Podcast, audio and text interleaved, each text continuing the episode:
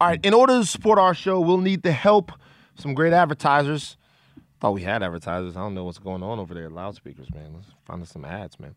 In order to find great advertisers, we'll need to learn a little bit more about you. So please go to podsurvey.com backslash pill and take a quick anonymous survey that will help us get to know you just a little bit better. That way, we can show advertisers just how great our listeners are. Um, and you know, maybe do something great for you guys, like give you a $100 Amazon gift card once you've completed the survey. Terms and conditions do apply. Now, I should say, you can choose to enter for a chance at that $100 Amazon gift card. We'll just give it to you because then all of you guys would do a survey. That would be fantastic. Um, but no, you can choose to enter uh, for a chance to win the survey after you do it. Again, that's podsurvey.com slash P-I-L-L. That's podsurvey.com slash P-I-L-L. Thanks for your help. Today's episode of The Red Pill is sponsored by, see, we do have ads, HBO Films' new movie, OG. OG stars Jeffrey Wright, one of the finest actors working today, as Lewis, who is in the final weeks of his 24 year sentence in a maximum security prison. He got 24 years, man. This dude is a G. OG takes an intimate and unflinching look at the journey of one man at the precipice of freedom. After nearly a quarter century behind bars, he must confront the impact of his actions and the challenges of re entering society. Groundbreaking, it was filmed on location at Pendleton Correctional Facility in Indiana, and its cast includes several of the men incarcerated there. This joint was filmed at one of these facilities, man. That's uh, true authenticity right there for story. A lot of risk being taken there. The film premiered at the 2018 Tribeca Film Festival, where Wright won the award for Best Actor in a U.S. Narrative Feature Film. Like I told you, Jeffrey Wright's a bad boy. Shout out to Biggs, friend of the podcast, uh, one of the names attached to this project. It's going to be fantastic. Be sure to tune in to OG. It's streaming right now. I'm going to give you my full review on this next week. Haven't had a chance to pick it out uh, to to check it out yet, but, when I do, I'm gonna tell you guys all about it.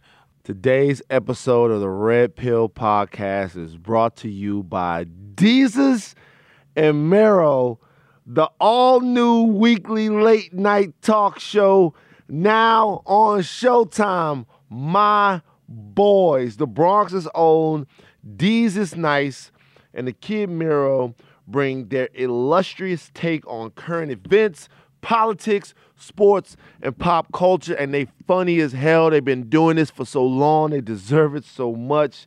They're about to take over late night. All while talking spicy with the week's hottest celebrity guests. A new episode of Desus and Mero drops every Thursday at 11 p.m. only on Showtime. And now, for Desus and fans, which I am one, you can stream Showtime for only $4.99 a month for six months after a 30-day free trial. That's $5 a month, and you get your Desus and Mero. That's a steal. Secure the deal and support the brand. Go to showtime.com slash hive. Offer available for new subscribers only. Expires March 14th. The show is phenomenal. Go out there and support these brothers, not because the culture demands it, because they deserve it. Uh, now let's get into the red pill.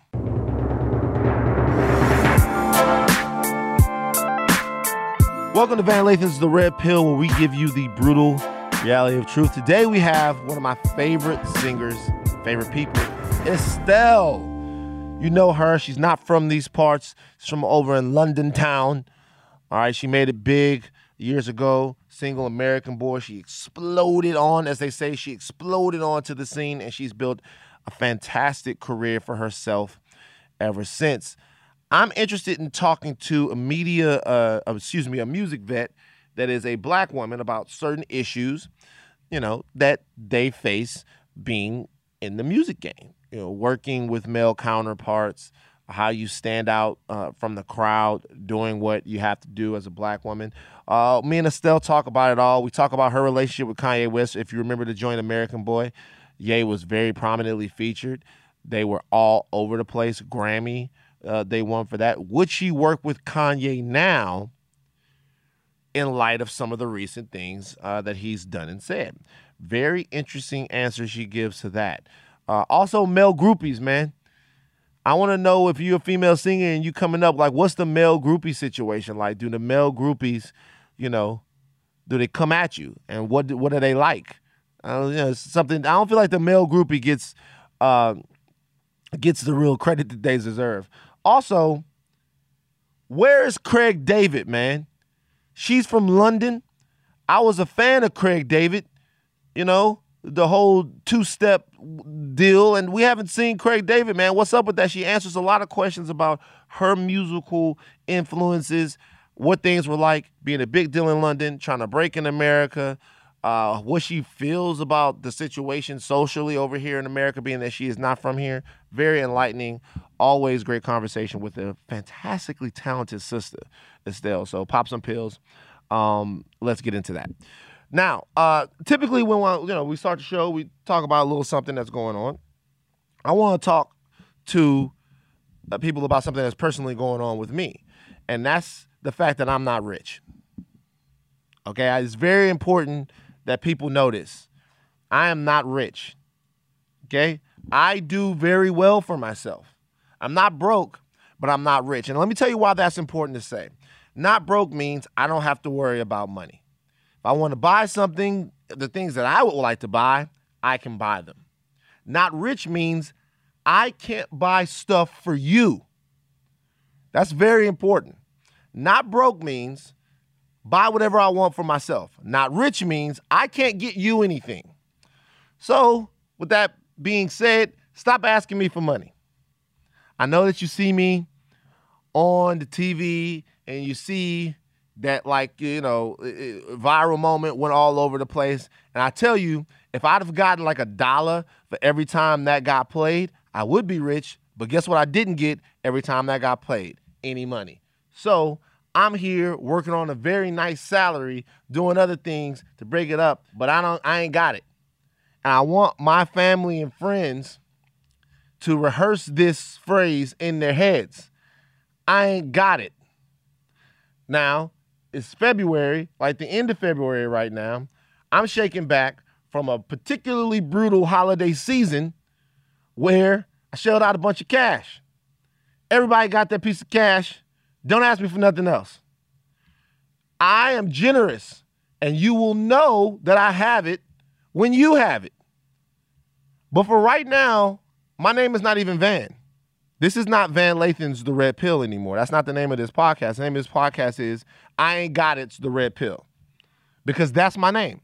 My name is I Ain't Got It. Here's the thing you thought that I had it, and that's okay.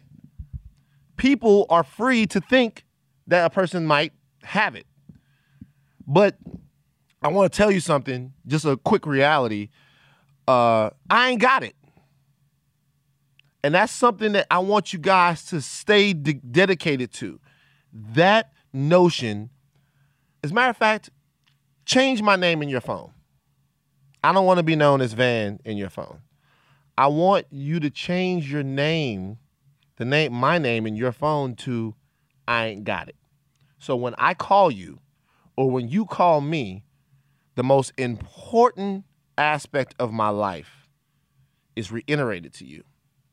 And that aspect, that single notion about me at this particular point in my life is I don't fucking have it. And if I do have it, it's not for you. Okay? I would love to be able to do things that denote that I have it. For example, uh, not to, you know, knows who he is. You call me and you ask me for $3,000 for some football jerseys for some kids to play football. First of all, why in the fuck would that be $3,000? Like why why would it cost $3,000? What uh, they don't need whatever the $3,000 jerseys are, they don't need those. Like we didn't have those. I, we didn't have nothing like that.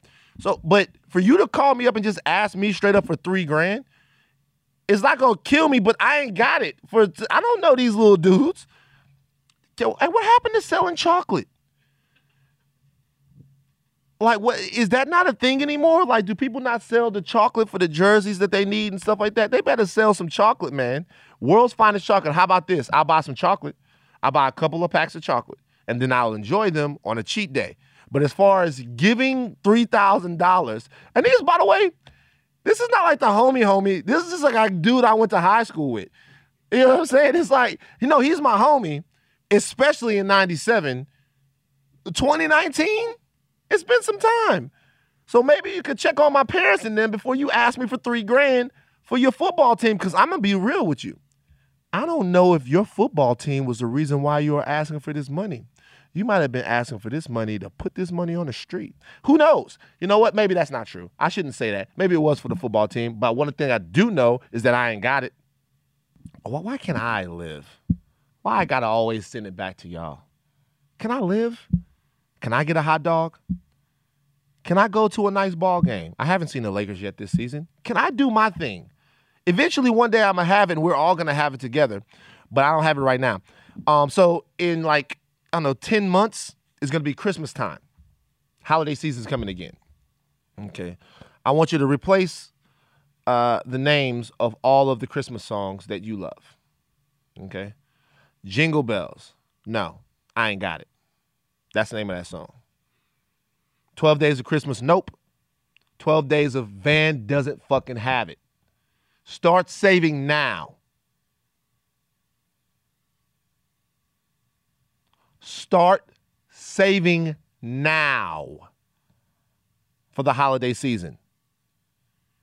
Put $50 a month aside for the holiday season. Start it now. I don't know if you need to get what do you get? You get Zelle. What are these some of these things? Uh, Mint is a good budgeting system out there called Mint. Save it now. If you got you got your your uh, it's tax season, so put some of that away because you know it's not gonna happen in December. Me having it because in December it's gonna be just like February, and in February, right now, I ain't got it. Okay. So we're gonna get into this podcast real quick, but I ain't got it. All right, uh, let's do it. Estelle does have it. She won a Grammy. As a matter of fact, if you need some money, ask Estelle. Uh, peace. Let's get to Estelle. Me and Estelle were just talking about the cold. I don't like this. You don't like you, you don't you don't you think it's too cold in LA it's right now? It's too cold in general. I just this too. well, it is February. It's true. Actually, like, it's January. Why am I skipping ahead? It's actually January. It, it- look, it's the longest January ever again. it is. Why does it that is. happen? Why is January so long? Because of what's happening in the world, I think Yeah, it's tough. it's a long time. It is, Taking man. the days are long. I'll be honest with you.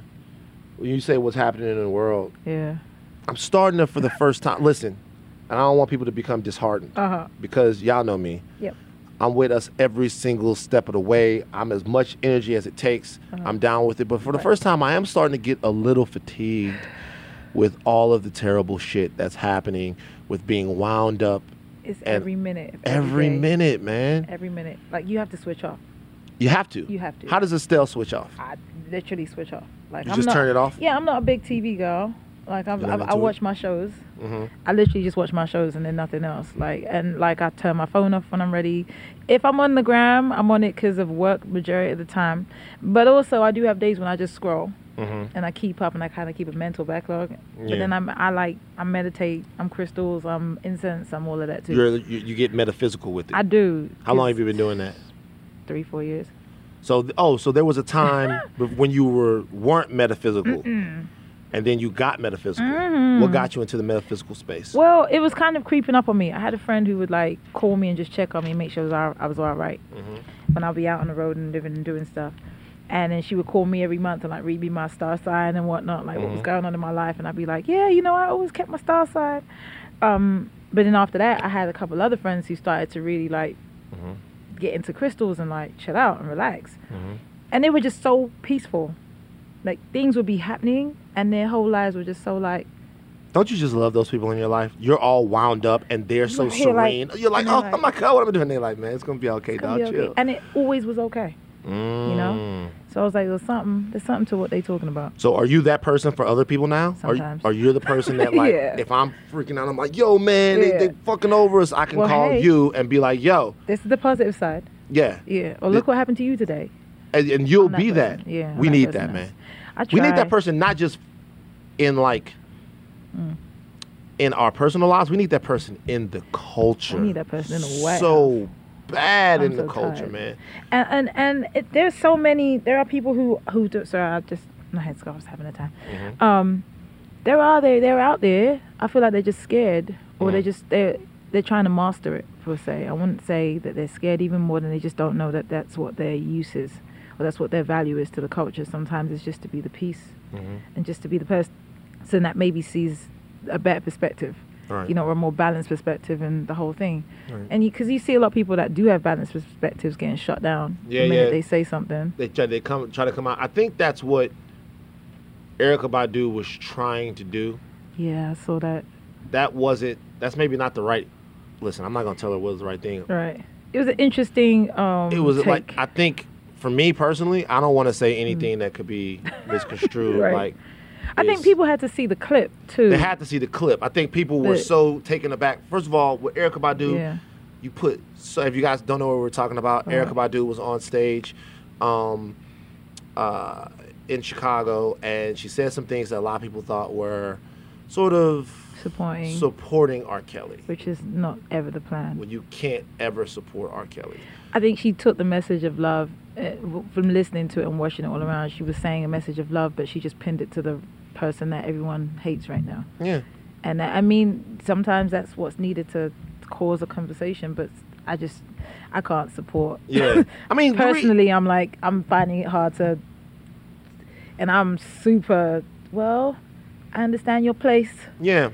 but that guy, Yeah. it's it's gonna take a minute. So, some see, people. but here's the thing. That's and that's the point. The point Mhm. is this: love takes time. Mhm. Like, if I have, if someone perpetrates an unspeakable tragedy onto my family, Right. maybe in time I can learn to come to terms with that, or cope with it, or Yeah. perhaps even forgive that person Yeah. and care about what's going on with them.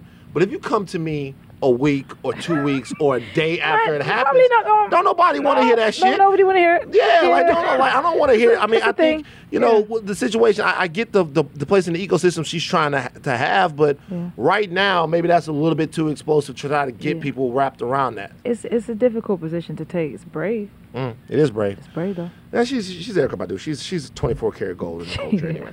So you're from London, I am from West London. West London. Yeah, yeah. What like a lot of people? I'm Yeah. from Louisiana, so My favorite. Well, Oh. I think New Orleans. Hold on. you love New Orleans. I do. I do. So a lot of people listening to this podcast don't know what it's like in Yeah. West London. Tell us about your story. Tell us about growing up in West London. It's like okay, like now it's same country, same ish. I cuss. Yeah. Okay, Yeah. same shit, different country. It's Right. different, different, ter- different um uh, currency. yeah. It's the same shit.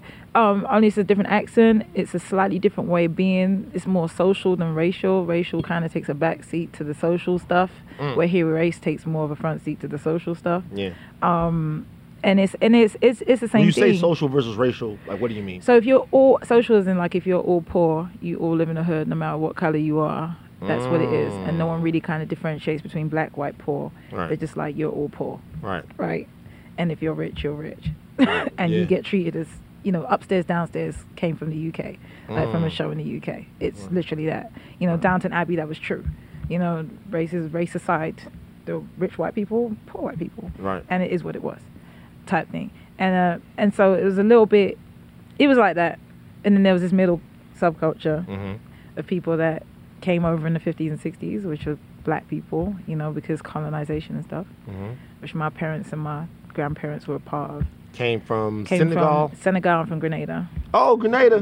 greens Shout out to Seales, man. Yeah, Amanda yeah. Seales, my Shout girl. out to the homie I, I Um, visited Grenada like last year. you did how do you like it it was cool. Uh, you had fun? I tell you, well, I'll tell you some one thing about Grenada. oh lord They don't really give a fuck in Grenada. they don't And wh- when I tell you about this, is like, w- like we were in the house and it was raining. Mhm. Uh, me, Charlamagne, we were all there, Mhm. and we go to the thing in Grenada, and the, the Grenadians are very no nonsense.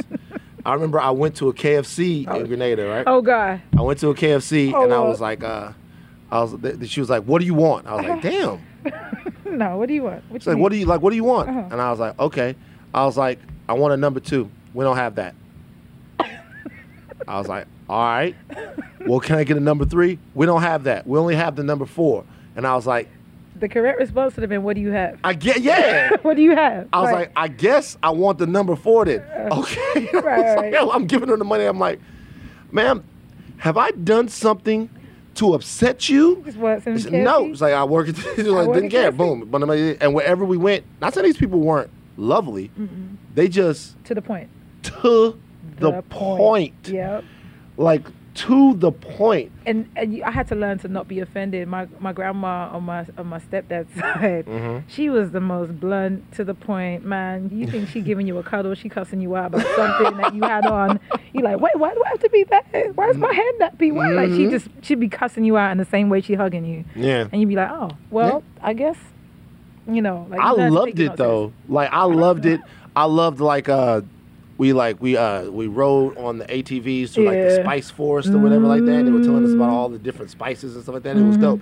So when your parents got here. Yeah, um oh excuse me, there uh, in, yeah. in London, yeah. um the process of assimilation and stuff like that, were Yeah. there was there like a culture there waiting there to accept them or did Well, there was there was like about when my mom got there in like the sixties, late sixties. She was like no, well, like early seventies. She was like twelve when she Okay. landed. Oh, okay. So she was kind of a she kid. a kid, but like super African. And my Mhm. grandma had been there for like five years at that point. Super African. Super African. Okay. I say super African as in like you wouldn't know it's the difference in culture other than it was cold. Right. So there was already like little subcultures there, right? Mhm. My dad, from what he tells me, yeah, like he had a huge family, so they would kind of they were dripping them out. Essentially, all the kids were kind of dripping out, kind Mhm. of thing.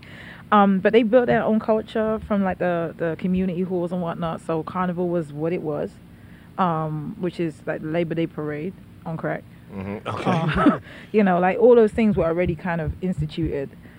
And um, and African culture is quite insular, so you know you're going to Auntie's something's house for the christening, and that christening is turned into an all nighter. Yeah. And you know, so like all those cultural things were already what they were, so Mhm. it wasn't too far off. Other than it was just cold, Mm. you know. So like we were, I didn't grow up with my real dad. Mhm. Um, it's part of my album story, but like I didn't grow up with him, but we were we. I just knew from like age five, I was peeling onions. I was learning how to cook African food.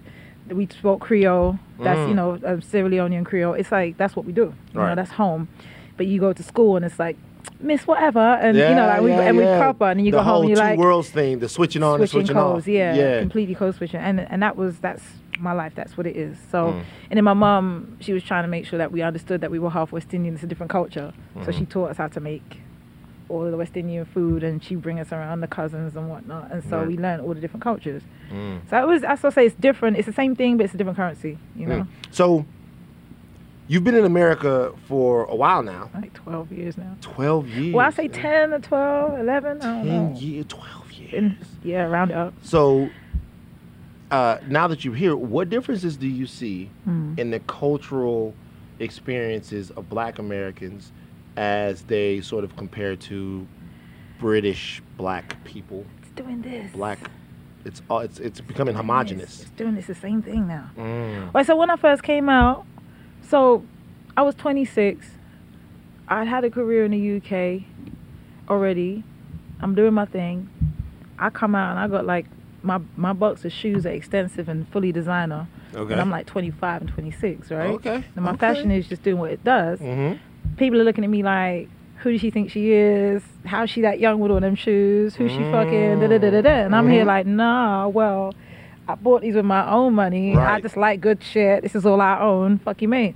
um, but like as I've seen it, as it's moved around now, it's kind of like everybody's on the same fashion wave. Mm-hmm. Everyone gets and understands. You know, like just the international internet. side of it. Yeah, the internet. Shout out to the internet. Yeah, I like love it. my dad. My dad's told me something. My dad was like, "Yo, you know what? The one thing that you guys are missing out on." I was Mhm. like, "No, Dad, but I'm sure you're gonna tell me."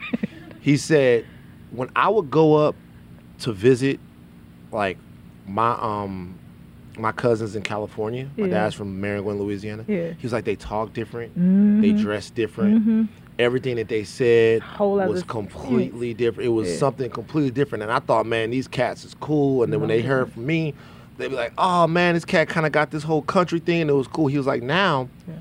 I come out to LA to see you. The kids out here look exactly the way the kids, Kids in Baton home. Rouge It's do. no And the kids in Baton Rouge look Mm. exactly the way the kids in Miami do when I'm Exactly. visiting. And so it's like, the internet is a great thing, but it does homogenize things to a degree. It's, it's a little like, and I don't want to. I mean, I'll say it's in the lot. It's only like flipped like this in the last ten years. Mm-hmm. I don't sound like I'm super old or nothing because I'm not. But like, it literally has been like a. What's the word? It's like it's kind of squashed. You know, like it Mm. just kind of condensed itself Mhm. really quickly in the past ten years. It just went. Yep. You know, and, and that's that's a little weird.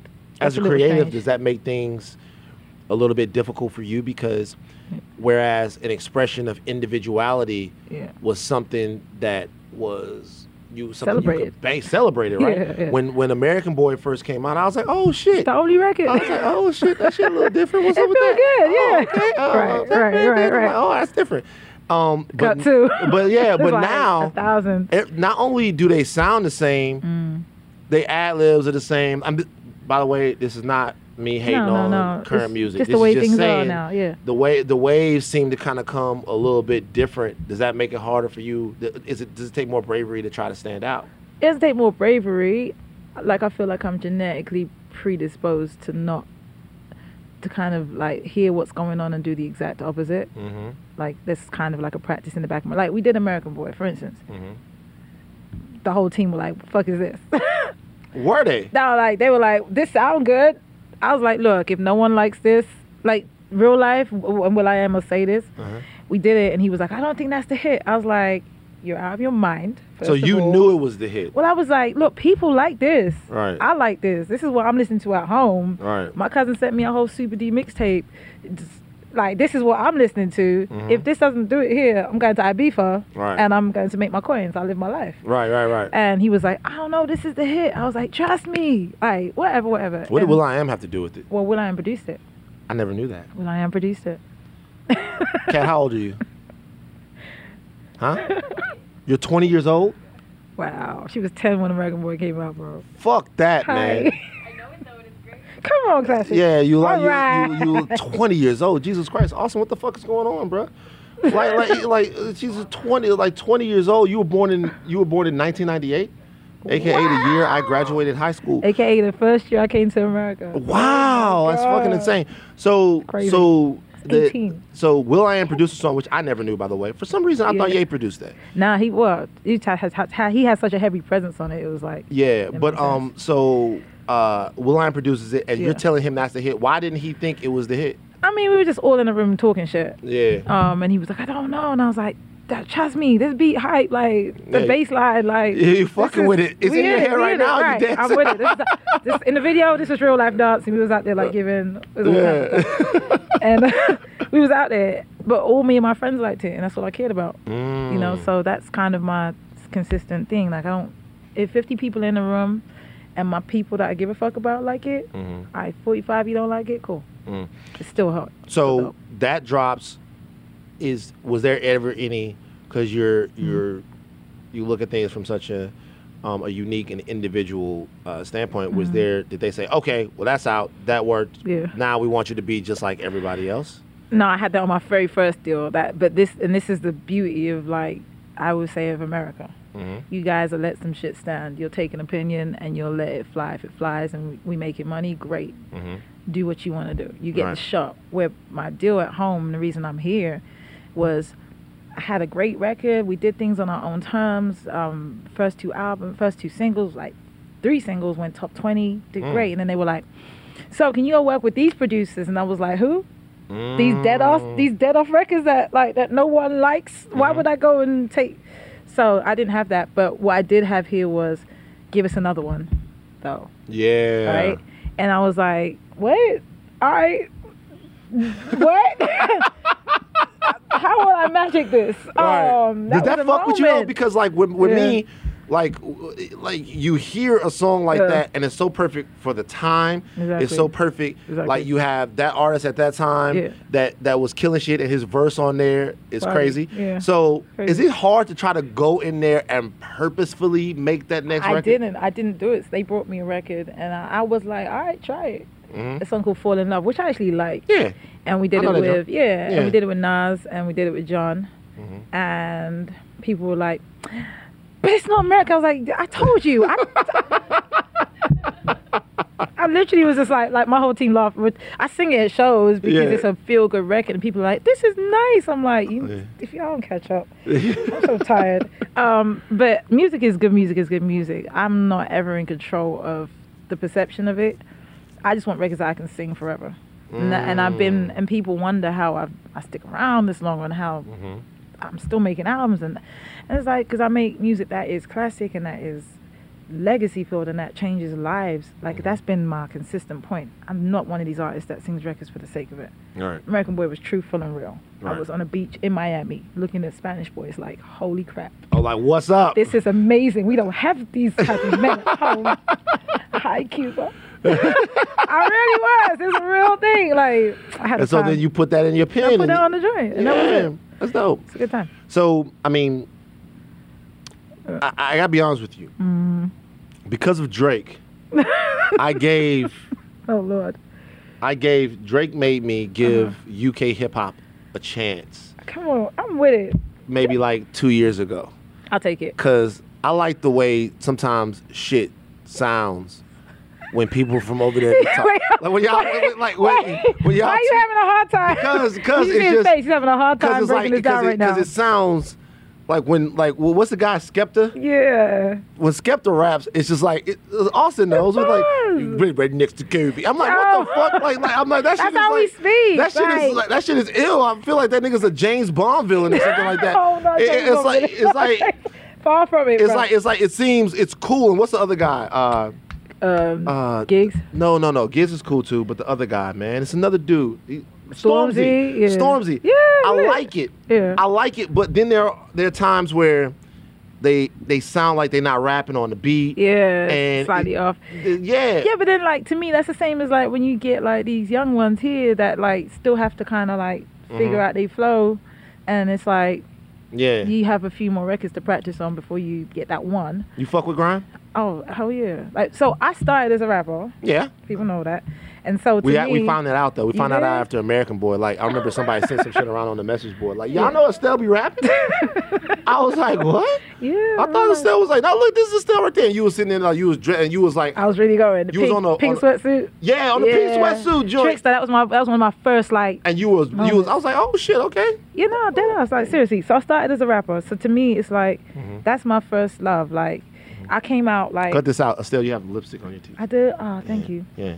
I can't. My mom. That's right. Thanks for telling me. My mom once beat me one Ah. time. Were we good? Yeah, we good. Uh, Alright. like uh, my mom once beat me one time. My mom was talking She to a dude and she had lipstick on her teeth. And then she said, "Why she did was you like, tell me?" She was like, "Did you see that?" I was like, "Yeah." And then she took Oh. me into the car and she beat me. So now whenever I see that happen to a lady, why would you tell me that? Thank you. I appreciate that. And mom, No, why no was you trying to close-ups. No impress that man? Yeah, no close ups. But you're good. So anyway, you were saying? So she um, so my whole thing like so I came out in the UK like if Skepta them came out in like 2005 six. Oh, for real? I came if they did like Okay. I came out in 2009 from like 99 to like 2000. Oh shit! So you've been doing your thing? Yeah, like so, yeah, like yeah. we were like the generation right before them, Mhm. and like at the same time, it's like So Solid, and then was out. Like it was a it was a big switch over from like Mhm. super, super rapidly raps UK hip hop. I want to say, but Mhm. not no diss. To, from like Rodney P and Ty and all of those guys, and then it was like mixing at the same time with like Skepta and Grime and Boy Better Know and all of them guys were coming up. Mhm. So that whole decade of just everything was just moving around. Now because of So Solid, the Grime side, which was linked to the garage side, Mhm. kind of moved along quicker than the hip hop side, Right. and they kind of still got called UK hip hop. Mm. So So, grime is not UK hip hop. Not technically. Why? Okay, explain. This is the fuck I'm talking about. Red pill listeners, open your ears. All right. Like, cause, cause even Austin right there. Oh, he's like, what? Now I thought grime. I thought grime Yeah. was UK hip hop. Well, grime this is is gonna a- be a clip. Estelle, right. explain to us the difference between grime and UK hip hop. So there's not not a difference more than it's an evolved Mm. of garage and hip hop in the UK. Okay. So garage is like house music, and they would like MC like reggae dances over um, sped up techno Right. and different tempos, whatnot, right? Right. And then it people started actually making records. So Mhm. solid and a, and a bunch of guys, and this is where I kind of took my American Boy influence from. Like Mhm. that's what the song, that's what the whole mixtape was about. Super D was one of the main DJs, like uh, I don't know, a Clue or whoever Mm-hmm. Um, back then, Mhm. and um, so it just kind of it just evolved itself, and then everyone started to actually rap on real beats Mhm. kind of thing, and then but they were still from the same crews, from the garage Mm, crews. So okay. they kind of got mixed up. That's where the grime Yeah. and the hip hop. And now grime is the thing. Yes, essentially. When you when you heard Drake Mm-hmm. rapping in a fucking English accent, what did she's, she's coughing now? Cause like what, what- like she, she's Well, coughing now. When you heard when you heard Drake, need some water. with Drake Drake wanted to be a top boy. Drake even went over there and ah. signed with some label over there. It did. Oh, it did it. He signed up with Boy Better Know, didn't he? yeah, well, yeah, yeah, yeah. So He's endorsed with them. That's dope. so when you when you heard that, I'm asking, man, His like. whole face. Wait, wait, I'm wait. messing with Van Yo. His but- whole but- face. But I'm, I'm, I'm asking just because, like, cause like What's my statement on it's like no, I'm just like a- saying like he he goes over there and he's like "Hey, next to he, he's doing it. And I'm like, I'm like, like, stop, stop. I'm not hating. I'm just saying, Yeah. can you do that? Like, I mean, what like what what did you think? It was kind of it's what, what do you think? Because because the, the album before he was Jamaican, and so Yo. I mean that's, that's that's true. Van with the flagrancy. The, the, the, al- the, al- the album before he was mm. Jamaican, and then And he went then- London, and, and then, and I feel like as an artist, I have two questions, two answers to this. Mhm. As an artist, you're supposed to evolve and do what you do and whatever Sure. your chorus. I get that he was Jamaican for three minutes. because- Galchester. You know what? I ain't with this guy today. I am not doing this. I'm just saying. Okay, so he was. Jamaican, He and really then and then he, But like, but look, much like much like the Brits, Canada is a British territory, right? sure, yeah, British French territory, but there's a lot of like West Indian culture that True. runs Canada. very true, especially in. Toronto. Especially in Toronto, where they're all from, right? Right. So in the same way that I'm like, I did a whole reggae album because that's my core and that's my root too. Yeah. I understand why he has an affinity with Jamaican culture. Man, your parents are from there. Like, like, like, like, like, like- Yo. I'm not. Oh, man, God. you know what? Fuck Oh, this, man. You know what? Man, shout out Drake. bro. Shout out Drake. Shout out Drake, but man. his- Put he- that merengue album out Yo, next time, I dog. no, but let me say this. Let me say this. I am happy that he did that album So the am I. way he did it because it opened up a lot of just eyes to the scene and to the great artists that were doing their I'm thing fucking around, like, man. I would have never way. heard of those guys. I'm I would have never heard of those guys, folks. and then he Mm. he put the put me on those guys, and I gave it a spin, and it sounds good. It sounds good. It's hype. Yeah, it sounds good. Um, do you think that there's ever going to be a time where because it seemed like it was happening, and now it seems like it's kind of cooling off a little bit? I Mhm. mean, not. I'm sure it's still Yeah. rocking over there, but do you think that the grime will ever really have its time here in America? I think when we stop referring to it as probably talking about it like grime, like it's something that isn't. That's why people call it hip hop Mm-hmm. because it's easier to kind of digest Yeah. as hip hop versus grime, you Yeah. know, type of deal. But I feel like it has. What I want to see is them guys come here and tour. Because Oh, okay. Stormzy show's no joke. Um, Skepta show's no joke. Um, like Giggs' show's no joke. Mm-hmm. And there are dedicated fans out here that come and see. I want to see them tour and tour extensively because that's the way you. That's the way you win over the U.S. market. Right. There's no four ways. You can come over here and have a record, and that's cool, and that's nice for a pop artist. But for black artists, you gotta go to every single city. You have to do it. There's no four ways, and I want to see them guys come and do that to a uh-huh. degree, even if it's like a. I don't know how they do it, a banner show, you know, Yeah, like a festival deal. festival deal. Yeah. put Drake do another OVO and have it in the middle of the country and fly all them, them dudes out and Yeah. Do it did like you just that. did you just I just- hesitate to say I the did, N-word? I did, because I Why want. didn't you? Because I won't. I'm trying to take it out my vocab. you're trying to take the. But you I'm know what's crazy take it out about that is one Trying to take it N-word sayer can recognize when another N-word Has- is getting has ready it to say the N-word. Hold it back. She she was about to cat. What you laughing at? This is an N-word discussion, young white lady, that Austin brought Oh. into the past. You don't laugh at. You don't even think. th- you know what? You thought N-word. You thought about the N-word for a second, cat. Chill. Austin, you in here telling you, man. Well, getting getting people in trouble.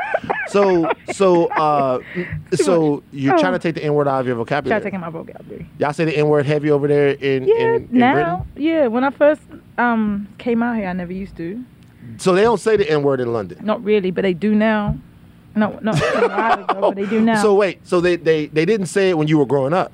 No, it was a, a real thing. Like in the kind of in the same way I feel like it was here. Like Mhm. it was it wasn't really the thing you said to say. Right. Even I was around my like I think back when I first started coming out here, people never really said it, Mm-hmm. especially not in public Mhm. and not amongst mixed company Right. Yeah. type deal around everybody. But like now it's just like eh. They say it all over the place. yeah. So you catch yourself and you're like, oh wait, hold up, Right. it's not who I am. It's not the way I was raised. So I'm trying to, Take it out of your Take- yeah, just trying to That's good because you hesitated. You, you almost got it out, but then you stopped. and then I won't like I try not to do it on public platforms as well. Like, Man, I say it, you know. I know, but This- that's, this- but, this- I mean, I, I, I get it. you. I no no. Yeah. Listen, me and Arian Foster had a couple a conversation about this. Um, shout out to Arian Foster. It's like mm, it's hard for me because some of the people in my life that I love the most used to call me that was and were like it's crazy and like there's white people in the room right now yeah. and I like the fact that they're uncomfortable. Y'all know how I am in, out there. Mm. Look, Austin looks like I'm very uncomfortable when you say that word, Mm. and you could be more uncomfortable if you said that word. Don't fuck with me, Austin. You feel what I'm saying? I'm just joking. You're my guy, bro. Austin's my dude. Oh, his whole face was like, "You right, you right, you you so right, you right." Estelle, did it's I ever tell you about? I, I gotta tell you something about Austin real quick. I About saw Austin. Austin high on drugs in the middle of Hollywood one day. Really? Mhm. In I the was coming back- middle? yeah. What were you doing in the middle? I was coming back from um, where was I at? I can't remember where I was. Austin but is I, I, red. I was coming back from somewhere. It's a true story. Yeah. Uh, by the way, Walter Randolph III is in this room. this is Estelle's yes, uh, like manager. manager. Yeah. And he's about to. I told up. him, I was like, yo, that's the, isn't that a crazy, like Walter Randolph the third? Shouldn't that be like a bank? Yeah, he's like a prince. like when, when when I when she told me she's like hit because like people as important as Estelle, uh. there's people that come on this podcast and you just hit them up on a DM and they go, "Here's my number, come in." Estelle's like, "I got somebody you need to talk to. You have to talk to my people." Before you come on the 'Cause I podcast." need- I have a and by the way. I mean- that was months ago. This- that was like that, that was literally me and Estelle do this Yeah. podcast. That was literally like Whatever. October or But something look, like but look, we're here now. We're here now. We're here now. And when I hit Walter Randolph the third, I was like, "Yo, dog, that sounds like a bank or a tailor shop of five minutes closed." Did you see this email? I didn't, but like, yeah, like, and he, and he was like, "What, what did you say to me?" You said, "You said no." You said Walter Randolph. I didn't even know it was the third. Oh, when he God. said it was the third, it was crazy. It's out of here. But oh my god. um, yeah. He was in, drunk in the middle of Hollywood, high in the middle of Hollywood. he was high in the middle of Hollywood. I was driving back. Uh, I was driving. I can't remember where I was coming back from, but I'm at the the gas station and I'm getting gas. Mm-hmm. Yeah. And I'm looking. I'm like, yo, man, who is this crackhead that's harassing people in line? What are you doing? It was you. He was like, he was in the gas station. Who is this dude? This, and I'm like, yo, is that fucking Austin? Austin is high out of his mind. Oh my god. Like Austin is. You, how high were you? What were you? What were you? Were you was it weed? It was weed. Maybe. It seemed like it could have been a PCP high. Angel been dust. something else. You like to get wet? And so. oh my god. and- and- and Why are you like this? and so and so I see him, and then Austin's like harassing this little lady's dog and shit like that. But shout out to my my nigga, bro. Yo. Shout out to my nigga Austin. But He was high in so um, yeah. Oh, yeah, come in, in, in in in I'm gonna ask you a couple more questions about yeah. uh, Britain because the reason why is I'm obsessed with the experiences of Black people everywhere Yeah. like it, it's like because you're African, Yeah. you're Britain, uh, you're British, you're fr- you have uh, roots in the West West Indies, Mhm. um, and for me, there was this prevailing notion, uh, or not a prevailing notion, that Africans, Black Africans, don't like West Black Indies. Americans. Oh wait, what? this is thing. This is a thing. We never experienced. I never experienced that. You've never experienced anything about Africans not liking Black Americans because So- I remember I was dating a Nigerian girl back in the day, Yeah. and there was a name for us that her parents would call us. It was like Akata. You, have you heard this before? Right. See, look, that's a derogatory look, name. look, is this is this thing about Africans not liking Black people true? It it, I, uh, it probably has been. Right. But look, I come from the place where Africans didn't like West Indians. that was a beef too. That was beef in the UK. My mom and dad, that's their whole story. like, So why was it? What's the, what's that about? It was just a little insular fighting. Like, Okay. It was just like, well, we found our people and we did our thing here, and them Africans over there doing what they do. And I think it was just probably like the, the Willie Lynch syndrome to a degree, you know? Mm, Same Um, way it was here, but it, it's- yeah, it exists. It exists everywhere in, you know, in wherever black people congregate per se. But like to me, I don't, I never, we, my mom, like I said, my mom was, she was genius at keeping us away from that. Mm. So the energy with us was like, are they good people? Mm-hmm. I remember I would say the story when one time I went to school and there was this um this mixed race kid, young lady, and Mhm. mixed race black and white, and she considered she's black. So Mhm. us, we all black, right? You brown, we black, right? Right. And my mom had that in our brains from kids.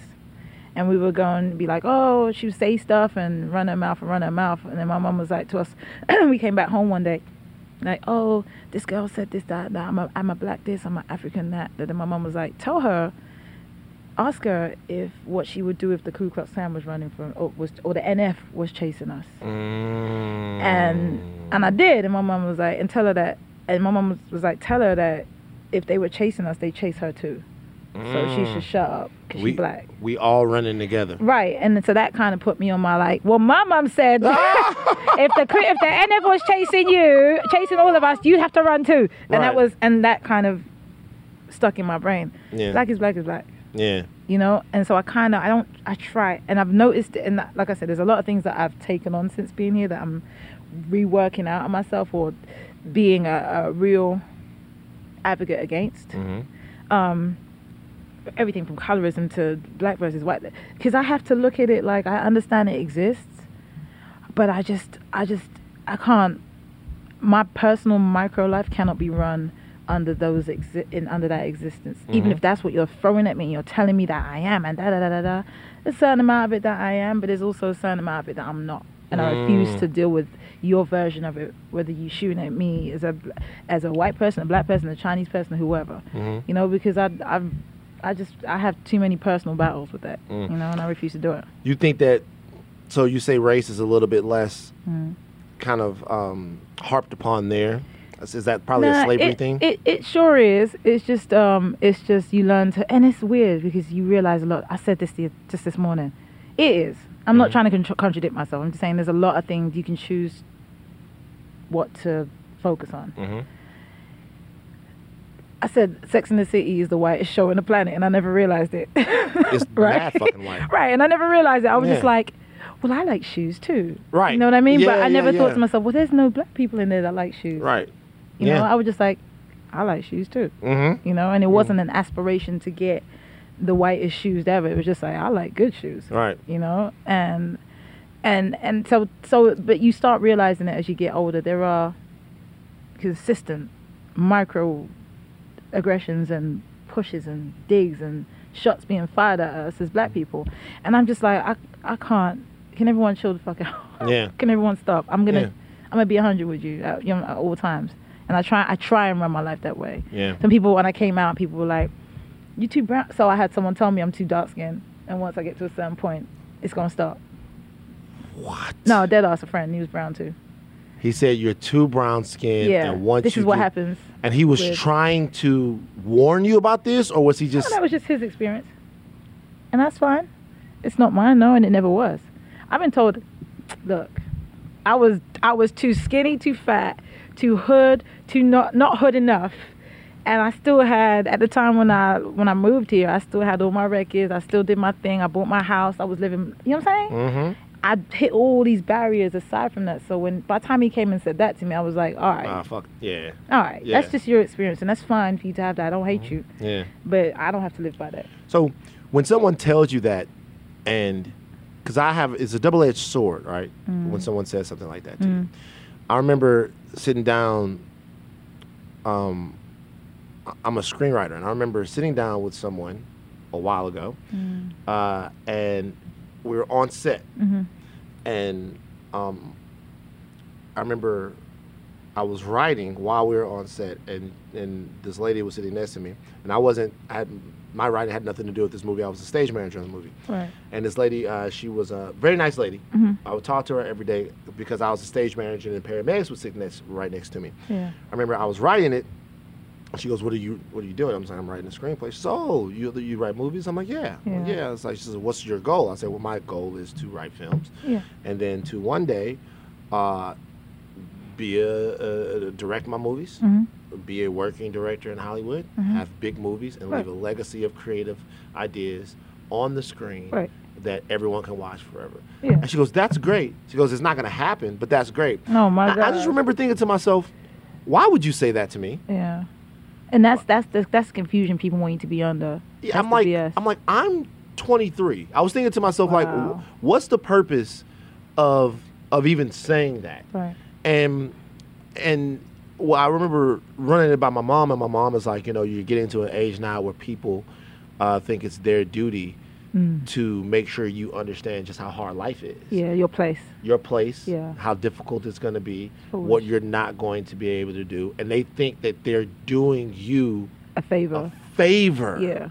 Yeah, because they were they were done the same favor. Right. Right. They think they're doing you a favor Yeah. by telling you what Trash. you're not going to be. All trash. You know what I mean? All trash. Because even if you don't be become that, your your your chase for that might lead you to be something else that you wanted to become. Exactly. So when you were told that, Mm.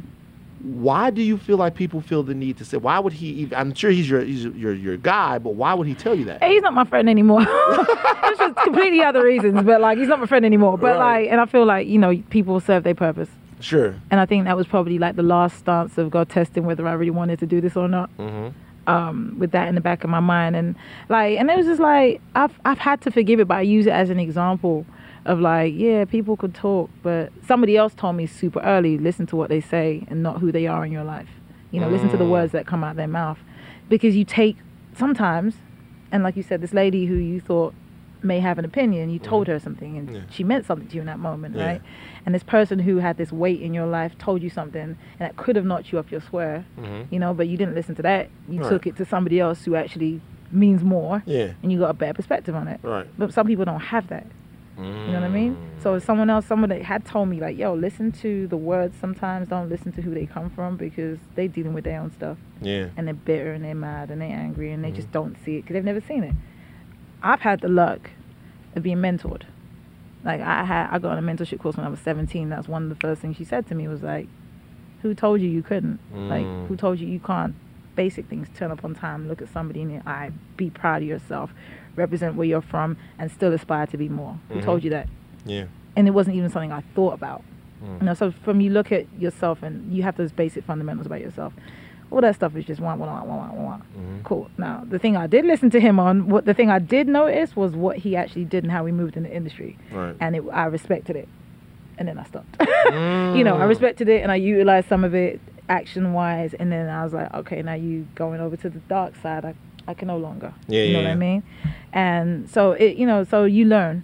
You know, you learn and you learn when to cut him off too. Yeah. You know, Yeah. and it was he was my guy. Right. Like there was, we go to the club. Come on. Yeah. Yeah. Yeah. You know? yeah, yeah. Yeah. After that, I was like, it, it slowly was like a ticking time bomb of like, oh, you have stuff, and Mm. you trying to give them to me because you never quite hit your stuff. Right. Oh, I don't have anything to do with that. I'm When when you came over here, you worked with the Mm. best people. yeah. It was It's hard. Yeah, I mean, you, Yeah, I it's mean, hard to see who to like collaborate with this boy. Yeah, like you, you worked. It, it was Yeah. like a lot of people come over here and they they build their thing up. You know what I mean? Their first Mhm. records is with was Bow Wow. in the and gate. then, yeah. No, uh, first records with Bow Like, Wow. first records with Bow Wow, and then shout out That Bow Wow, was- and then you know they move up. But like Yo. you, like it's will.i.am, John Legend, No games. Yay, No games. all of those people. Look at it like this. I did all my steps Uh-huh. in the UK. in the UK. I had a I had a great test run Mhm. in the UK and Europe. My very first record, 1980. I don't think they thought I wrote it. Me and my sister wrote that. Mm. Um, my very second record, I wrote that on my own. A record called Free, had the entire UK scene in the video. That I wrote the script and damn near did it myself with the Mhm. direct. Ended up doing with the director, um, a guy called Andy, and it was a lot of what everyone's doing now. Mhm. We did that. Mhm. So I had a great test run, and by the time I actually met John when I was writing my first album, John, and- yeah, Mhm. and so the relationship had been building. They've been watching me. So by the time I walked up and you know like was like, yo, let's do the second album, and it wasn't as smooth as he found me, and then the record, and then Right. here we are. Yeah, yeah, yeah. It was definitely three years of fighting with the label to let me go. The one in Mm. the UK, Yeah. paperwork was crazy. Right. um, spending all my money flying out here, almost going broke. Couldn't pay my mortgage a couple months. You know what I mean? Like real for real, like struggle. While everyone thought I was good, good. Right. You know? So it was a lot of things that happened just to even get to American Boy. Right. And while American Boy was going, it was even more things happening. You know? Right. So like I did the struggle behind the scenes. It's not to like glorify the struggle, but Mhm. it was real. Right. And so everything that came after that, man, I deserved it. I feel you. I was Fuck like, that. look. claim it and live it. Yeah. you know? But also I think it's a testament to good art. Mhm. because people wanted to work with someone that I stayed in the studio. I think to a degree now I still do.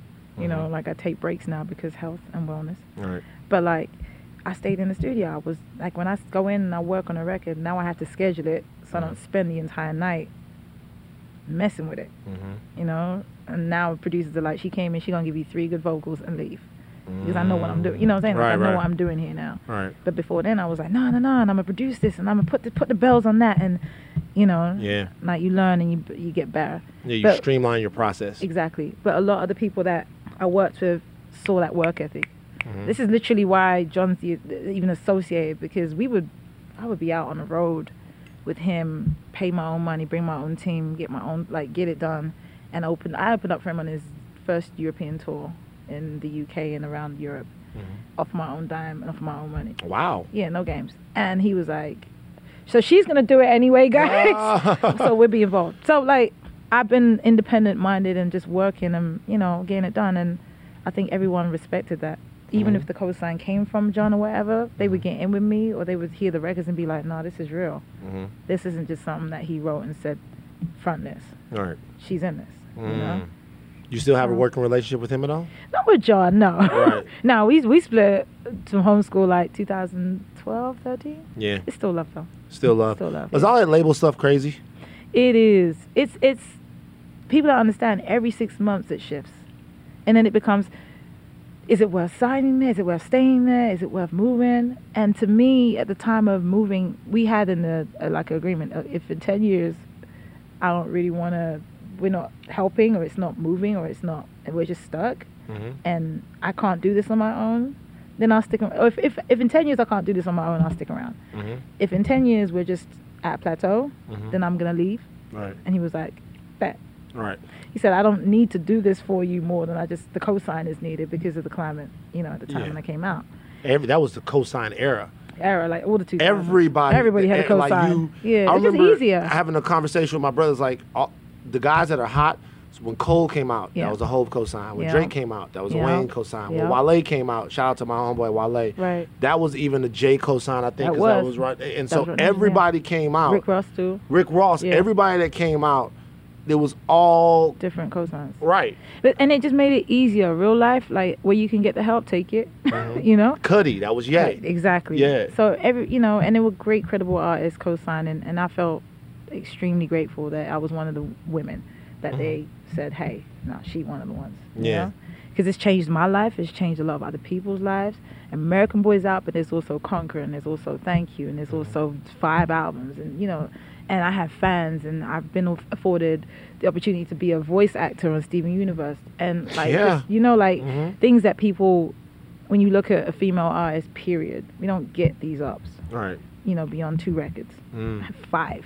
Mm. Like that's a legacy. You know what I mean? And great records, records that, to me, and when I my feedback have changed people's lives. right. So I take that, and I want to continue that. You know, Keep doing keep it. going. Yeah. Are you? So you're not. You're not one. You're not burnt out on music at all. No.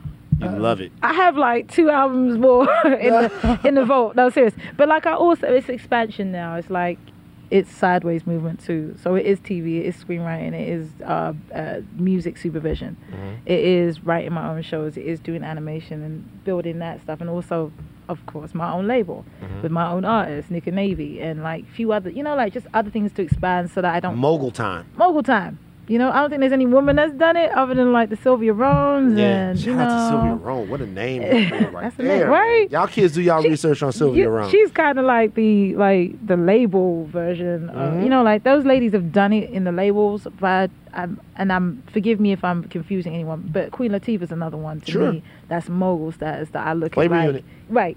Mhm. Shakim and Queen, like amazing. They're like a smooth example Right. of how to do it and evolve and still keep a love for music in it. You know, so there's people that I look up to and there's people that I want to aspire to, you know, stand alongside. Mm. You know? So, I mean, I have to ask this question, Oh no. and because you, you, you uh, what, what like Kanye, yeah. your thoughts? That's that man. That's his business. That's that man's business. Listen, That's that man's business. I- listen, look, I, listen. Obviously, yeah. I, people don't, you know, It was divisive as hell. but it's not. But I'm gonna be connected to that moment forever, right? Absolutely. People, but like, and thank you for saying what you said. Appreciate it. Was it. absolutely relevant. but like, you Mm. know the first edition. You know the original. right? Yeah. By by this time, we, we talk about 2007, 2008, 2003. 2003. Yeah. So, what what what am I missing? What are we missing? whatever you're missing is what I'm missing. Mm. Smoothly. Okay. I haven't like real life and not at all dissociating. I see him out and I've seen him out in prior to this, Mm-hmm.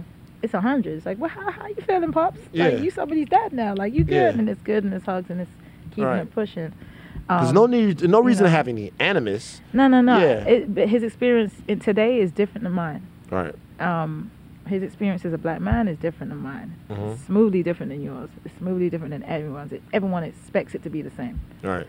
and it's different. Right. It's just different, and he's allowed his own opinion. Right. He is. I, it, I just the way you voice it though, when you're that much of a public figure, in today's time, Mm-hmm. cannot be that divisive. Right. You, you, by proxy of your physical skin color, you represent a specific thing, whether you like it or not. You know, one thing that's made me sort of have less actual anger at the situation is that I trust John Legend. I'm gonna be honest with you. oh my god! Like John, like John You Legend. do. John Legend is still friends with Kanye West. They're Yeah. still brothers. and isn't that an amazing like That- thought process? Because no, you're like, He can't be all bad. that's the point. you know what You're I'm saying? what? Like, you know what I'm saying? And, and, you're and also I'm- like, I'm- how? I, I love, I love, uh, and uh, also, I'm just, I- am just not about people being hurt. Behind Yeah. this. I'm not about people being hurt behind this or feeling empowered to hurt other people behind this. right? Like the, the, the red hat business, especially in light of what's been going on this past few days Yeah. with the elder being like you know intimidated and kids.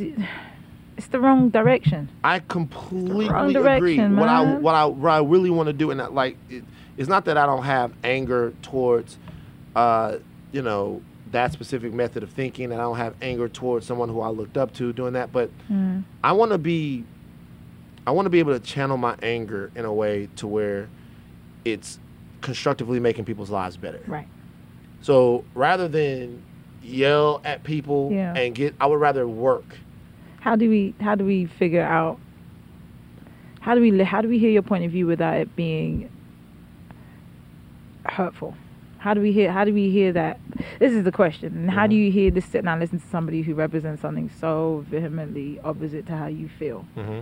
And how do you then take that conversation and make it something positive without mean- be with get past the anger part? I'm gonna be honest with you. I don't think that you question. can make the. Uh, I don't think you can make, and I appreciate you interviewing me.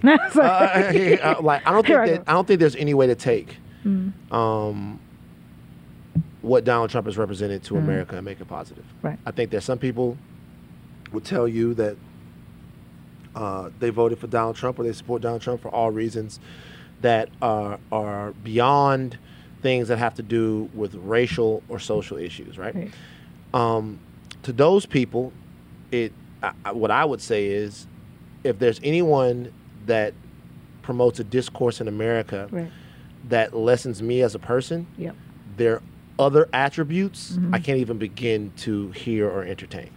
So if I'm so if if, if I'm gonna look around, if George Zimmerman feels emboldened by your guy, if all of these guys love him, Right. Uh, and and he refuses to admonish or separate himself from them, Mm, uh, if that's who he's dog whistling to, yeah. because as uh, as, as black people, it's life and death for us. Yeah. As LGBT community, it's life, and death, Yeah. Uh, and it, and it always is. So I, I can't get past that. Right. But the people who can, um, I- I don't want to hate them as much as I want to work for people who are voiceless. Right. So I don't want to spend my time hating like a- Kanye West. Yeah.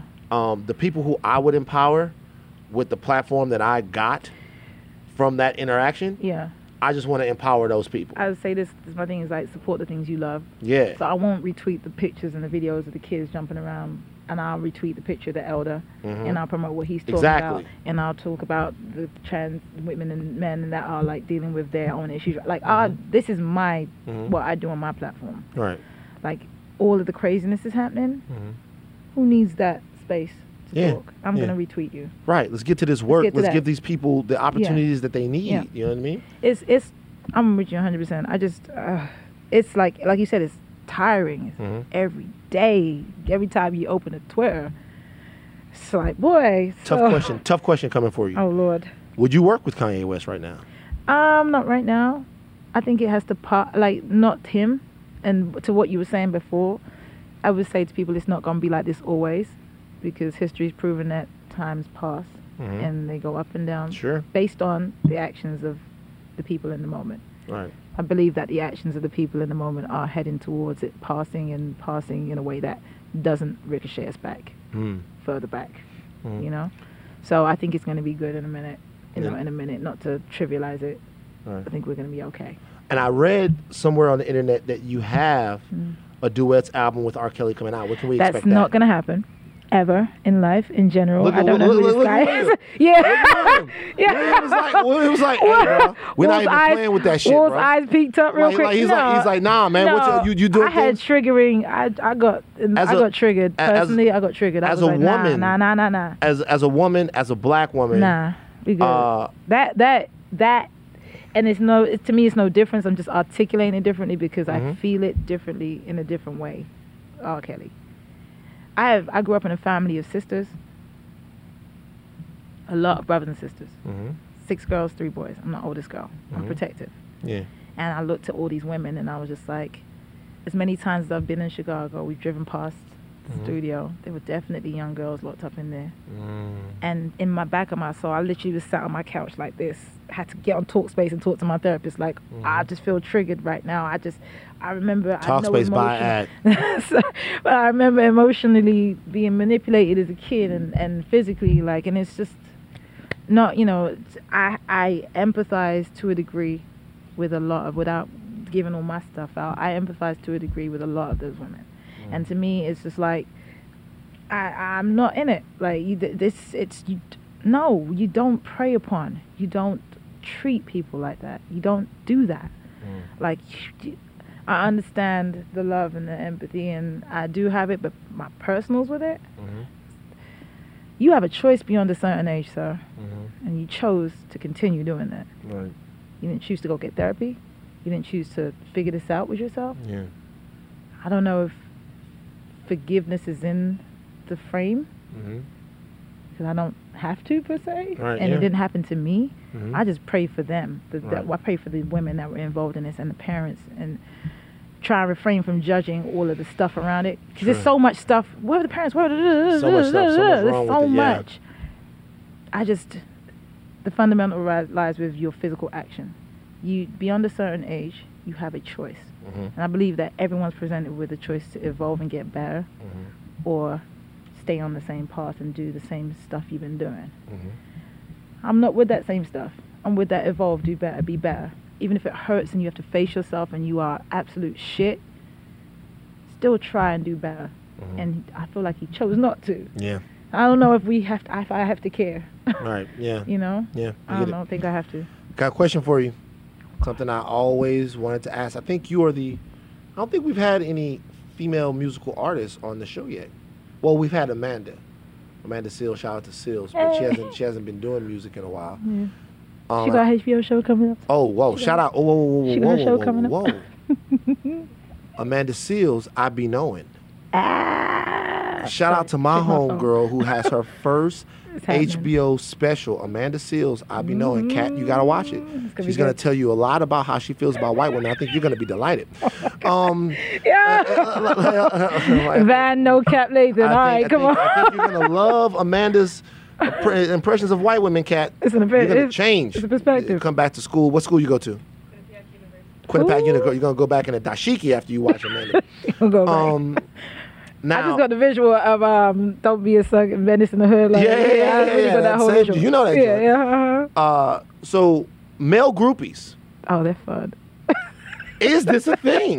Absolutely. wow. What? Let's talk about it. I'm looking over at William. William, William started checking his phone. When the when the He when, did. When the, when Imagine the reps started checking start the checking their phones, It's a of fun. that's when you know we having a good time on the red pill. But look, listen, I'm not a partaker per se. I'm not saying you're not a. par- I'm not. I I'm, have- I'm, just asking I've you. uh, entertained the idea of one one good time, and then he was too hype, and then his soul, and I was like, "You good? You good? But there are because this is the Absolutely. thing because we talk so much Yeah. about They just come up different. lady groupies, but we never talk about male groupies. right? Have you I- seen any? I don't. But see, the male groupies that I see, they're Yeah. groupies to other males. Okay. They're like dudes. It's like yo, Yo, like like you. uh, like I, I was in the the guys that say like you like you had a club like Yeah. a couple of summers ago a couple of summers ago. I'm at a club, a big rapper was there, Ooh. and this dude comes up to me and goes, "Yo, man, so and so wants to meet you, bro. Come up." I'm like, I'm like, Oh, damn, I would hate to be the this nigga wants to meet you, dude. Oh, I never want to be the this nigga wants to meet you guy. Oh, God. And I, that's not even because I know it's some this nigga wants to meet you guys that are that are listening. And if that's your homeboy, That's- and you just but Yeah. it like the dudes that I know in LA that are groupies, they're groupies to other guys. They're Yeah. like trying to get next to guys so they can post pictures Which and say this is my day I one. don't- I- when it's I've the day one that they met them. Which, I mean, I'm, The I'm just day I'm just, one. What is it? This, is my day one when it's the first day one time. that you met them. that Right. Yes. But, I, um, I've seen. So male groupies, Yeah, they exist, man. It's just they come at you in different ways. how so? Um, I've had. I mean, it's I like I'm a smooth denier of the DMs. I would delete and You don't- you don't decline the DMs. Yeah. Um, I'm a smooth denier of the DMs. I, in real life, Mhm. I'm surrounded by men. Mhm. So like 90% of my team is men. Mhm. Like two women, and it's not by choice. It's more It's just just, the way like it oh, happened. the way it happened. Yeah.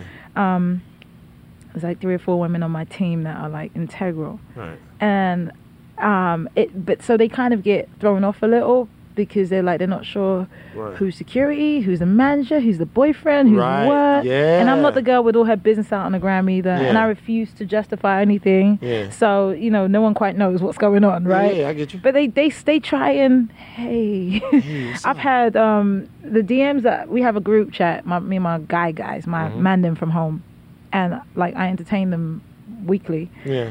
With um snapshots, like screenshots of the DMs Yeah. and like what their title is. A lot of them are security. Oh. a lot of them will hit like, "Hey, I love you, so beautiful," um, and then I look at their page just purely Yeah. because I want to send this to like the group chat, like, Yeah. "Yo," and in today's DMs, just call it in today's DMs. yeah, yeah. Um, and I'll send them a picture of the, the whatever they was trying to kick, Yeah. and then I'll send them this, you know, their title and their bio, and it'd be like, um, former football player, da da da da, Mm. security. Yeah. I'm just like, if you don't artist Yeah. security, I'm like, for who? like, there's like five artist security in the whole business, bro. Like, and they all have their own groups running out. Like, Mhm. no, stop, chill out. Um, what do male groupies want? I'm not sure. I'm not sure. See, I'm obsessed with the male groupie. because I can't even call it bragging rights. Like, I'm not like you have to know she ain't giving no pussy. you have to know she's not giving you any pussy, sir. Um, so I'm not sure what it is. So, so there's no there's no groupie suave enough to make you go there with Nah, her. not really. Nah. A groupie. No. But see, here's the thing though. That's another reason why I feel like I'm obsessed with the male groupies because Mm. the the female groupie is really in a power position because if you like to hang around Yeah. like She'll fly wherever. she'll come fly wherever and these and, and and and and and you know the way Yeah. guys are wired sometimes there's not a lot of it's like oh for you okay come on Yeah. you come on Yeah. you come on Uh-huh. you come on especially when you're in your 20s Right. That's life. it's like that's the way it, That's that's the way it goes Yeah. there's an Tragic. aspect of having sex with groupies that i don't get i, I don't get why these guys aren't wearing condoms man That part. like like, Like- it, it, it's, it's like i'm not gonna bring up any names but y'all out don't- here and y'all having I don't get listen i'm not even It's a lot. it's why There's so many things out there. what like it, but why aren't people what's wrong with the condom I don't know, bro. they're not wearing condoms and we know because a, a, a- lady Yeah. gets she gets pregnant Yeah. and she says it could be five different guys so if it's five different guys that she thinks that it could be and this is by the way i'm not coming down on these ladies No, it's just a discussion. i'm just saying if if if like if it's five different guys that means all of those guys Mm. Went raw and think about that. which is wild Think about that in 2019. when i say wild hmm I mean, it's wild. I need I need the graphics. Why? like seriously, like like Right. because if you say if you let's say you got an NBA dude, an Uh, actor, uh. a a a, a rapper, Uh, that's literally like 50 million women that what, they've slept with. what did you say? Petri dishes? yes. Petri dishes. So I don't understand that. Petri dishes. So, but the, do the male groupies do they try to like romance you though? 'Cause Oh, it's probably a little bit I'm- more romance. It's it's I'm and then I'm an adult, whole grown ass woman too. So Mhm. like I'm listening to you talk and I'm like, mm, nice to meet you, bye. I'm not going, okay, bye. Yeah. All right, and then and like the team keep it, you know, Keep it moving. keep it circumvent. You know, they William, they you've seen you've seen the male groupies. He just went silent. He's William, you seen the male groupies? He called you. yes or He no. called you William. he Isn't just it- went quiet real quick. He has. It was one good time in um in uh in uh where was we in uh, Cleveland that time? We Cleveland. was in Cleveland one good time. That was Cleveland. fun. A male groupie came up to you in Yeah, Cleveland? definitely- Was it Tristan Thompson? No, I don't know. Tristan Thomas? no, no. This is before. Was it? This Look, look, is look, the look, one. look, look. Boy, were you making were you making the reps No, uncomfortable? it wasn't. It wasn't. It wasn't. Tristan it wasn't. Thompson tried to get at He, he did not. Don't say these things. Next on TMZ. Don't say these things. Um, leave that leave that scenario alone. Ain't nothing to do with me. Um, nah, it's they're they're everywhere. They're Mm. everywhere. They're everywhere. But you know they and they find their ways. Yeah. You know because sometimes it's not just at the club or at the bar. It's Mm-hmm. it be someone that you met via your friend Mhm. and all of a sudden you like oh so oh you're a singer oh no oh yeah, he's, he, oh you rap. Mm, I was on Mhm. your Instagram no we not no, we we're not doing that. we not we're Not not talking anymore bro no Where's Craig David? living his life represent Wu Tang in Miami somewhere listen Craig David let me tell you Listen, listen. I'm gonna be tell honest. you. I'm gonna tell you what. I'm gonna tell you guys. Craig David right got the plan. Craig, Craig, Craig Craig David. David is the plan. Craig David came out, dropped, dropped some joints on us, and, And then fucking disappeared. and said Like, he's gonna live his life in Miami Well, listen, man. Craig David. and get swole. Like, look, he is huge. Swole. And like, like Craig David, what's that line in that song? He says, uh, "Bottle of wine, half the contents gone." Every time I hear that line, like I wrote a whole essay called "Half the Contents Gone." oh god. Because because like Trick it. who just says it's just half the contents gone? Could you fill me in? It's Craig like David. That's way too proper a way to say the bottle is fucking half empty. That's all you had to say. It's cool language. Like, I, I get it, Language. but like English. he came in and dropped some hits on us. This is then why. This is why he's a great songwriter. This is why he is who he is. Because I miss we miss Craig David, Craig man. David living. He had a new album out, I think, a year and a half ago or a year Mhm. ago, and he was touring and living his life. Like this is this is the existence you want as an artist. Like popping when you want, hit it back out when you don't. Then he's out. and yeah, and living his life like killing. He's the first artist I knew that essentially left the U.S., left the U.K., Mhm. millions and trillions of records sold, Mhm. moved to Miami, and got swole. Got swole. No, literally, like I was He's seeing huge. in Miami, like, who is this guy? This, this is amazing. just top off, just Craig David. right. Yeah. I'm old enough now. I'm joking, joking. But but he but like I'm an my, adult. but my like but he I want him to come back out, man. he will. I'm sure he will. But like also, it's like you don't really want them to do it, um, or try and what's the word, fit in. Mm-hmm. I think the last record he done was really good though. The last You know what my he did. dream UK mashup song is? What? It's you, Uh-huh. Craig David, Oh shit. and Mark Morrison. Not Mark Morrison. Not Mark Morrison. See, the kids in the room don't Not know. Mark Morrison. The kids in the room The don't know. The Godfather. The Godfather. Return of the Mac. Wait. Why do I keep getting like? I know y'all. The Return of the Mac. the Return of the Bank? That's where's he at, man? What you know? Because listen, because Here every I couple of years That's like his favorite record. Return of the Mac. Real life. That shit is hot. Real life. That's like that shit is hot. You lied to me. Every yo, we I'm be out. like that. That shit is hot. it's a dope record. It's a classic. But every couple of years, I'm getting to a point. Every Yeah. couple of years, there's like a an um English takeover. Yep. Every few years. Every few years, Yep. there's like a new crop. Yeah. I feel like your you came in with like Amy Mm-hmm. and who else was with you? Me and Amy. It was just you and Amy. Me and Amy. so it was you Who? And trying to- Amy. I don't think there was anybody else. Let me think. Because that was. Mark Ronson was this doing this be- thing at yeah, that point. Me, Amy, um, uh, what's her name? Because Adele is later. She was later. Um, uh, sneakers and dresses. Lily Allen. Lily Allen. Yeah. What about Joss Stone? Was that before? That was before. Yeah. She, she was around Marsha Ambrosius. yeah. That whole. Yeah. That was like 2003, four. Right. Yeah. And so like every couple and then then even Floetry, not Marsha, just like Marsha. even like even like um Robbie Williams Mhm. like came in and then Mhm. like after a while what do we have you you're here now Yeah. but after a while like how do do do, do these do these acts and I'm serious Mm. do these acts just go back to the UK No, I think most people. Well, it depends on where your home is, where you find your home. Mhm. I'm the I'm one of one. I can only speak to my experience. Yeah. Like I'm I was here. I was signed. Everyone else like, well, how, how come you're here still? I'm like, I'm signed to a U.S. label, and I'm, my businesses are Mm. all here, so it makes sense. right Um, but like um, I've like again after American Boy and after Shine, I had I've had three extra albums. Mhm. So like, and all of them were out here and released out here and did their thing around the world. So Mhm. it just made more sense, and I like it. It's fun. Yeah, thank you. You're touring now. You're about to go on a tour. I'm about to go on a tour now. Where are you going? Um, all over the East Coast. So we're doing these um Estelle experiences, Which is what? which is essentially like um I want to say my living room. Oh, the male groupies coming out. Well, no, we're calling it the Estelle Experience, but it is like a, a bit more of an intimate performance. Um, it's reggae music and it's lovers rock specifically, which is like reggae mm-hmm. and R and B mashed together, which Mhm. ca- started in the '80s, which is when I was born, and it's kind of like I said, the story of my parents. Right. Their short version of their story is they got together, had me and my three sisters, broke up when I was three, got back together when I was 23, got married when I was 33. Oh, Yeah, short story. what the shit? short story. short story. God, dude, run that back again. So, parents met, 79 ish, Mm-hmm. had me, 80s, Mm-hmm. 1980. Mhm. Broke up when I was three.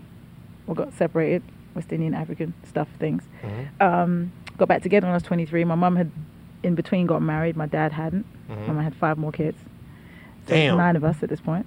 Okay. Um, and my they got back together when I was 23, and then stayed together because my mum didn't want to get married. Mhm. till they was 33 till i was 33 and then got married when i was 33 because my mom was like i need to like show my kids that marriage is okay Wow, pretty much that's a true love story. yeah they were going to be together it didn't make any sense And your dad, so your dad didn't have any other kids. yeah he did He did. yeah that's part of the reason they broke up there was definitely a whole i have a sister i think that's my age Oh, I yeah know. my dad was out here I know what that's my dad like. was out here but like Mhm. but look it, I, this is my part where I, i've you don't you you have exact feelings about things and then you look at your life and you're like how can i because my sit my scenario is this i have such empathy or i have an, an open point of view Mhm. about any scenario when it comes to love there are absolutes that i will and will not do Mhm. but i won't judge nobody however it comes is however it comes Yeah. you know And it's work. Love is work. You gotta Ah, work for it. Absolutely. But they were going to be together, you Mhm. know?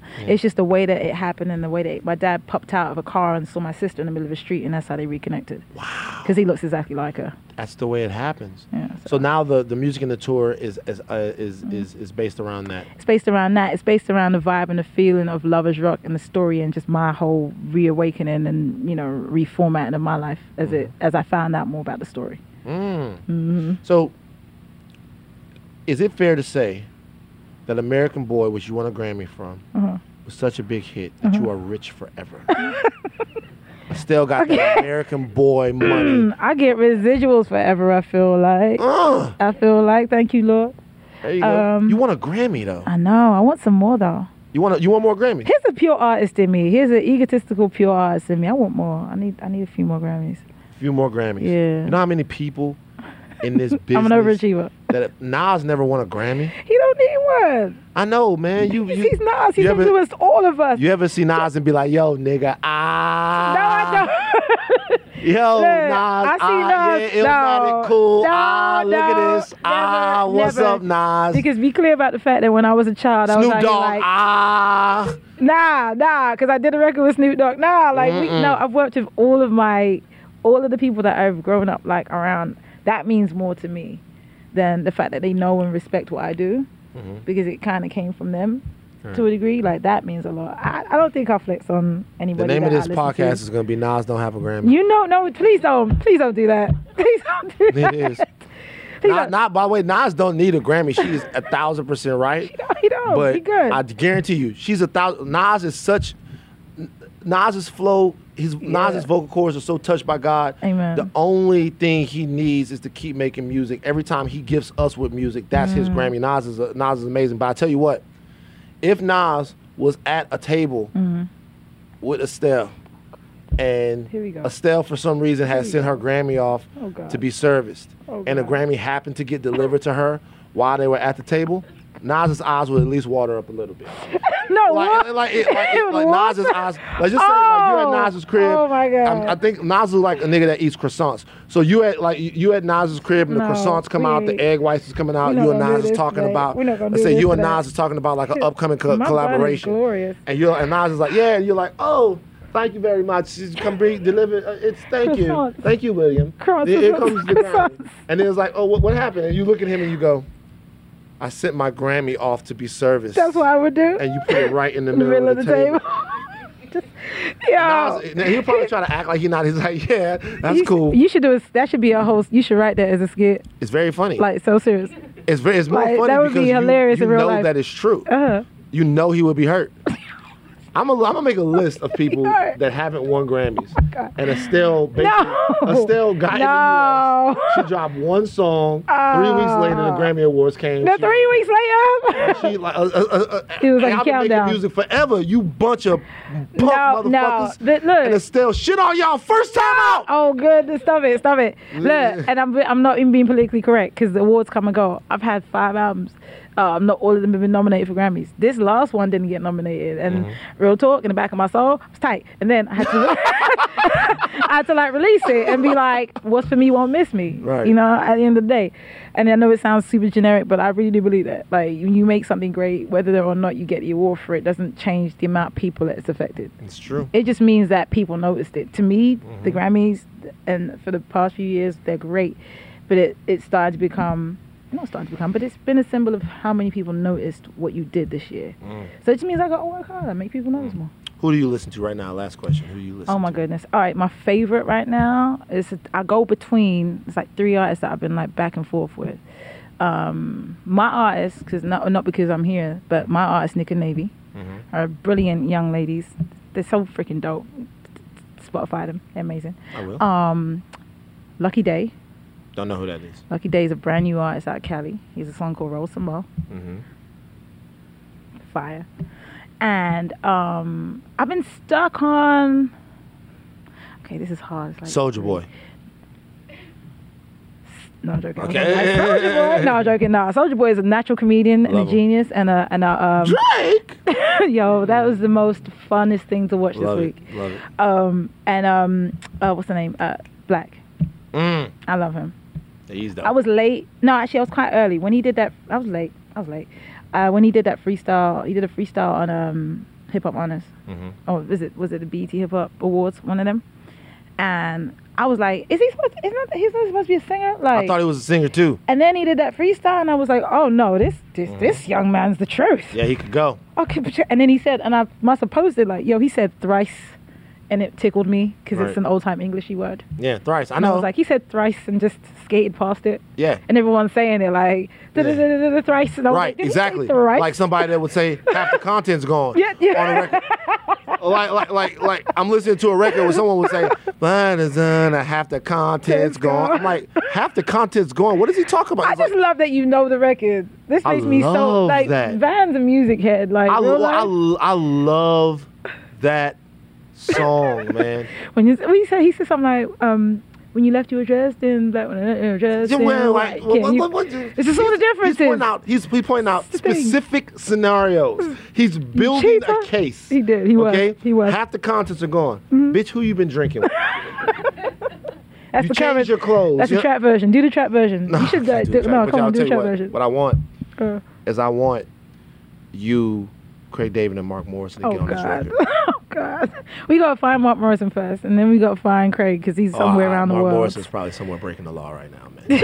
Mark Morrison, Mark Morrison too G for this game. he's somewhere breaking the law Mark, now. Mark, Mark Morrison too G he look like this he game. he be out here like A little bit. Plus, I heard some shit. Oh. But like, but like, Mark, Mark Morrison. Hey, listen, man. Seriously, all just aside, I fuck with all UK artists, man. I fuck with them. I, I, I enjoy the music that's Mark coming from over here. Um, you dropping more stuff for us pretty soon? I am, I am. I have this album up right now, so we got uh, we got some more videos and more, some more songs coming up of it. Mm-hmm. Lights out is that, but we have the song out so easy right now with Luke James, oh, Luke James. which is my my my favorite favorite singer. Luke James is yeah. amazing. Like that guy, it's not fair. It's almost not fair. Yeah. He How stands dope his voice is. Just him. He stands there, and is like he just stands there, and it's just like He just Luke like man. he just stands there and looks. like You- like you he like he just he's a he's an amazing amazing person He and is artist man He's a he's an artist through. He can sing his behind off.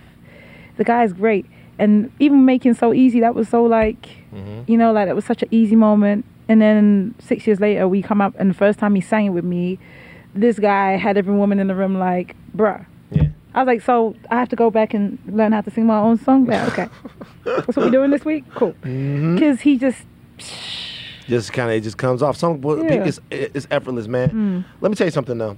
I'm like I'm I'm very honored that you sat down with us, man. Thank Been a you for fan me, for a very very long time. Thank you, You know what I mean?